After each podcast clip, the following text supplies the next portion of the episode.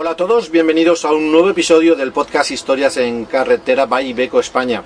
Hoy vamos a descubrir el mundo de las camper, una filosofía de vida, de aventura, que nos permite disfrutar de los pueblos y los parajes naturales desde otra óptica, sin ataduras y en pleno contacto con el lugar visitado. Son vehículos que no solo sirven para desplazarse y viajar, sino también para vivir. Dormir, asearse o cocinar son algunas de las cosas que se pueden hacer en un vehículo camper, donde la única preocupación solo puede ser disfrutar al máximo cada día. Ibeco acaba de presentar una nueva generación de su Ibeco Daily Camper, que está preparada para hacerse un hueco en su sector gracias a su gran dinamismo y magnífica habitabilidad, junto a unos acabados de gran calidad.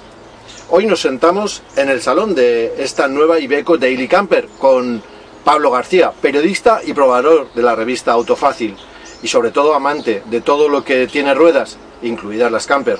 Y también con Manuel Puchau, responsable de flotas de la gama ligera de Ibeco, que nos va a descubrir las principales particularidades de la nueva versión de la Ibeco Daily Camper.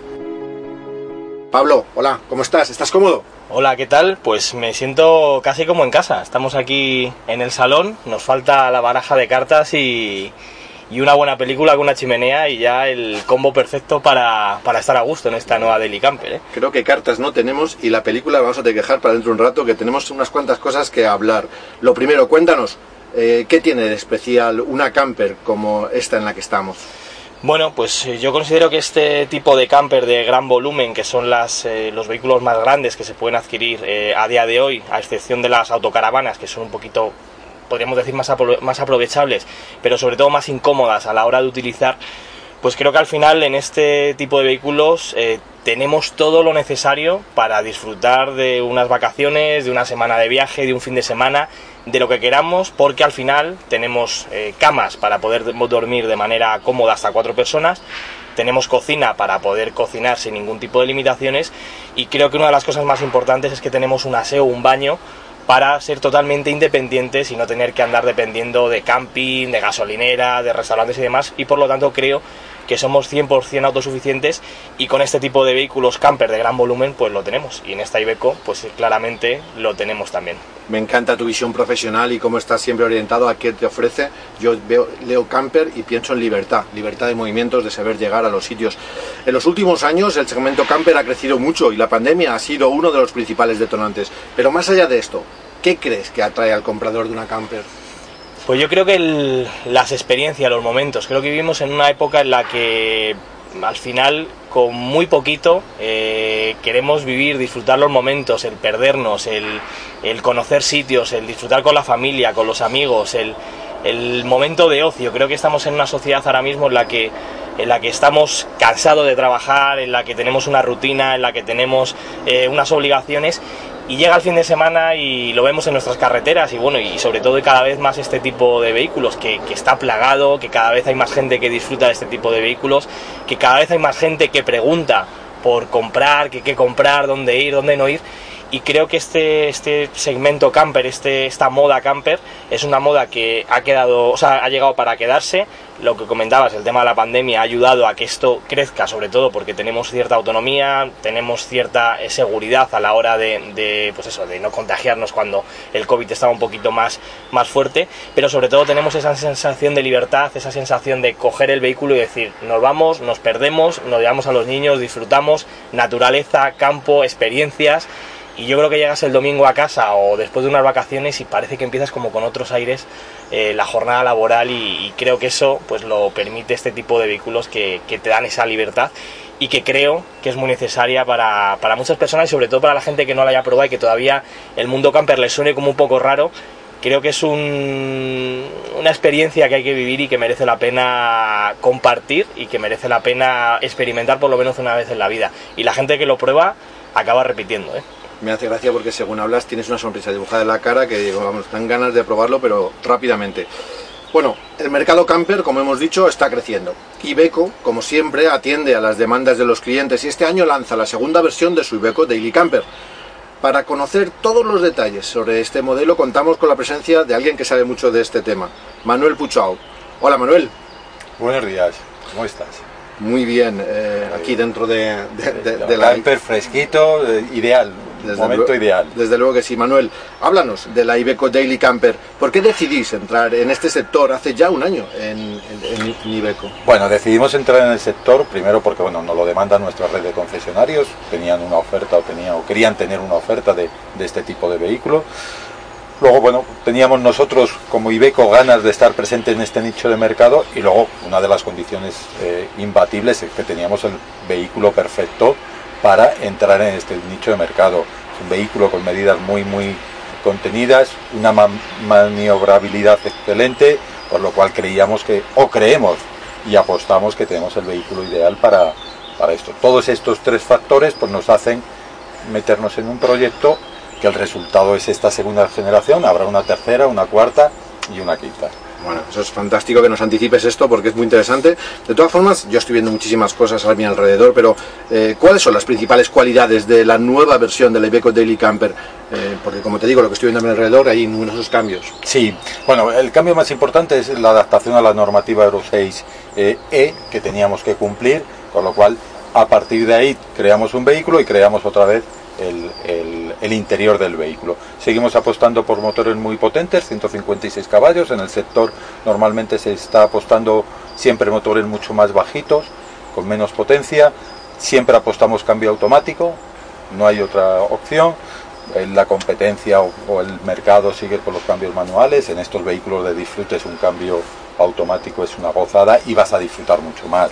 Eh, tenemos, bueno, pues lógicamente los aires acondicionados en, cabina, airbag pasajero y conductor, eh, nevera de 90 litros hemos aumentado en el espacio que tenemos 90 litros, doble apertura, eh, tenemos llantas de aluminio, las cámaras de visión trasera, es decir, se ha mejorado considerablemente, los materiales son mucho más agradables, la estética del vehículo, tanto interior como exterior, es mucho más más habitable, más sí, mi, siguiente, mi siguiente pregunta era qué diferencia la Iveco del Camper de otros vehículos en el mercado y bueno, un poco me estás diciendo esto. El tema del cambio automático estoy totalmente de acuerdo contigo, bueno, que es algo muy determinante. Claro, hay una parte muy importante que si te estás fijando tienes el suelo plano.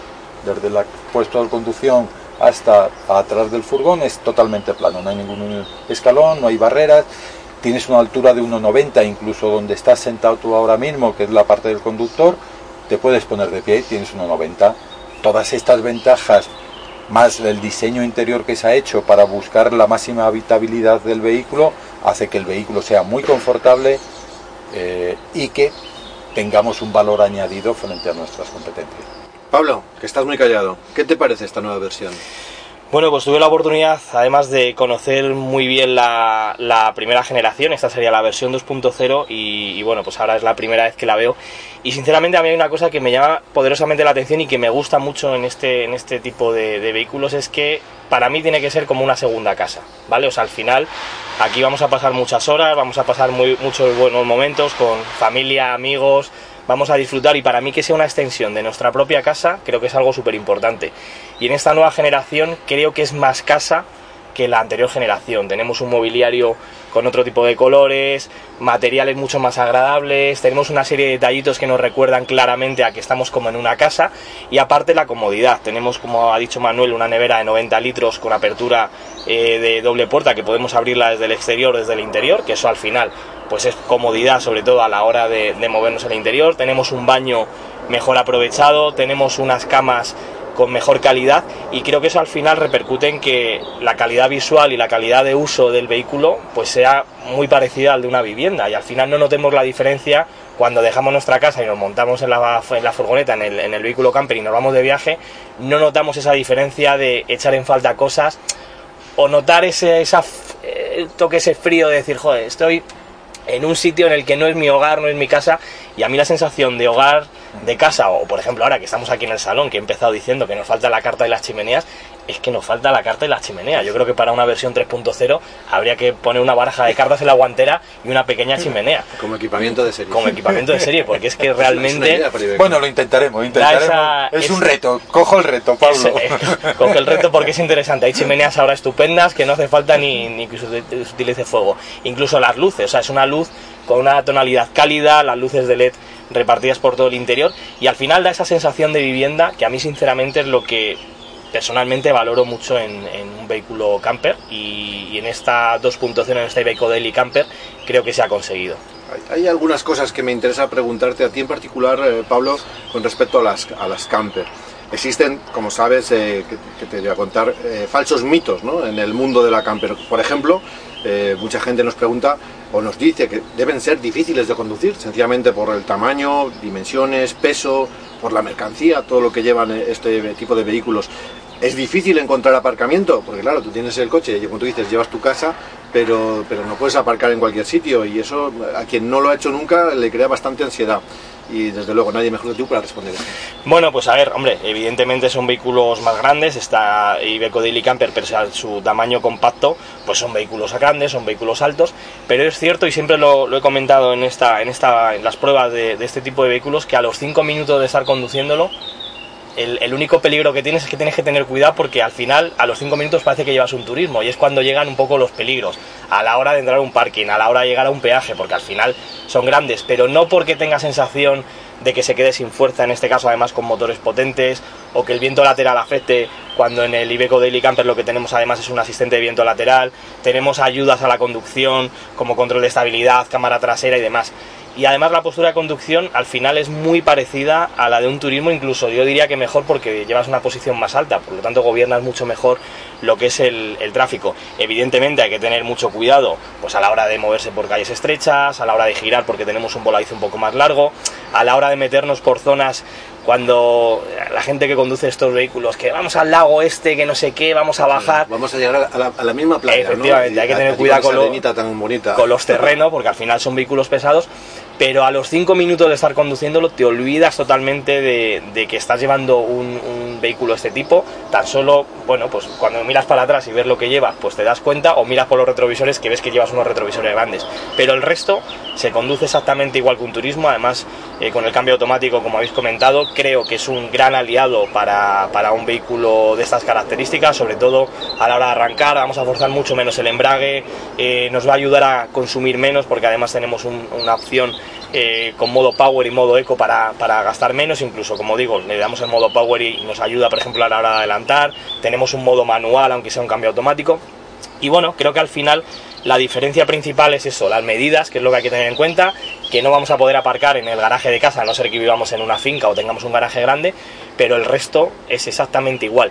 Y aquí eh, puntualizo que a diferencia, por ejemplo, de una autocaravana, sabéis la típica autocaravana de fibra y demás, Creo que esto está muchísimo mejor, lo que es un vehículo camper. Yo soy mucho más partidario de un vehículo camper, sobre todo a la hora de conducirlo, que es mucho más cómodo, a la hora de que nos afecte la climatología, viento y demás, y sobre todo a la hora de tener un accidente. Aquí estamos dentro de lo que es el habitáculo del vehículo, de la estructura indeformable del vehículo, y en una autocaravana al final es un chasis cabina, es un chasis que le montan una cúpula atrás, una un carrozado de fibra y en caso de accidente pues eso no deja de ser una estructura de fibra que no nos damos cuenta, pero como tengamos un accidente es peligroso y en este caso al final estamos protegidos por la propia estructura del vehículo, con su chasis, sus refuerzos en el techo, refuerzos laterales y creo que a la hora de tener por ejemplo un accidente o incluso rigidez a la hora de moverse por tramos de curvas, carreteras y demás, creo que un vehículo camper está muchísimo mejor integrado que una autocaravana. Entonces bueno, creo que, en eso pues... Eh, yo soy mucho más partidario del camper que de la autocaravana como tal. Pues eh, vaya, me lo has dicho casi todo. me encantaría acabar un poco ya casi. Eh, ¿Por qué recomendarías a nuestros oyentes echarse la casa a la espalda y disfrutar sus próximas vacaciones en una camper? La experiencia creo que es eh, una auténtica pasada el, el poder dormir o poder pernoctar donde prácticamente no llega la gente. Eso no lo paga ni el mejor hotel de 5 estrellas. Nosotros habitualmente por por eh, los viajes que tenemos con prensa, solemos ir a hoteles que sí, que tenemos amaneceres espectaculares, que nos llevan a sitios muy chulos, con hotelazos, con sitios y demás, pero yo eh, sitios que he vivido con un vehículo camper, el poder irte a una playa, llegar allí por la noche, abrir por la mañana las puertas y estar desayunando o incluso desde la cama abrir las puertas traseras y ver un amanecer, ver una playa, ver un campo, ver lo que sea, eh, eso solo te lo permite el, ir en un, en un camper, en una autocaravana y demás y creo que eso no hay hoteles que lo paguen. O sea, yo llego a ir a sitios que digo, es que ni el mejor hotel de 5 estrellas va a poder igualar esta experiencia, este lugar, esta, esta sensación que tengo en un vehículo de este tipo y que además estoy tumbado en la propia cama o estoy preparando el desayuno y tengo unas vistas espectaculares. Creo que eso es una experiencia que hay que vivir y creo que nos lo merecemos. Después de todo lo que hemos pasado, los dos años que hemos pasado, eh, lo que trabajamos, la sociedad de la que nos estamos moviendo, creo que es una experiencia que la gente que nos esté escuchando y que sea que lo haya probado, pues estará de acuerdo conmigo y los que nos estén escuchando y no lo hayan probado, pues les invito a que hagan la prueba porque es una auténtica en ese, pasada. En ese grupo estoy yo y de veras que después de escucharte lo que le voy a decir es a Manuel que está en el asiento del conductor, date la vuelta y vámonos, que tal si acabamos esto haciendo un buen viaje y, de, y, despedimos a nuestros oyentes y nos vemos por ahí de fin de semana. Totalmente. Trato hecho. ¿Os, os parece buena idea? Sí, sí. Bueno, Perfecto. pues eh, de verdad que ha sido apasionante escuchar Pablo, la ilusión que le pones y, y se, bueno, es característico en otros tipos de pruebas que también te he escuchado y te he leído, pero bueno, eh, ha, sido, ha sido un placer como siempre y por supuesto muchísimas gracias a todos por acompañarnos en una nueva edición de Historias en Carretera by Ibeco España. Ya sabéis, si queréis ver esta nueva Ibeco Daily Camper, no dudéis en pasar por el concesionario más cercano y nos vemos en la siguiente edición. Un saludo. Gracias.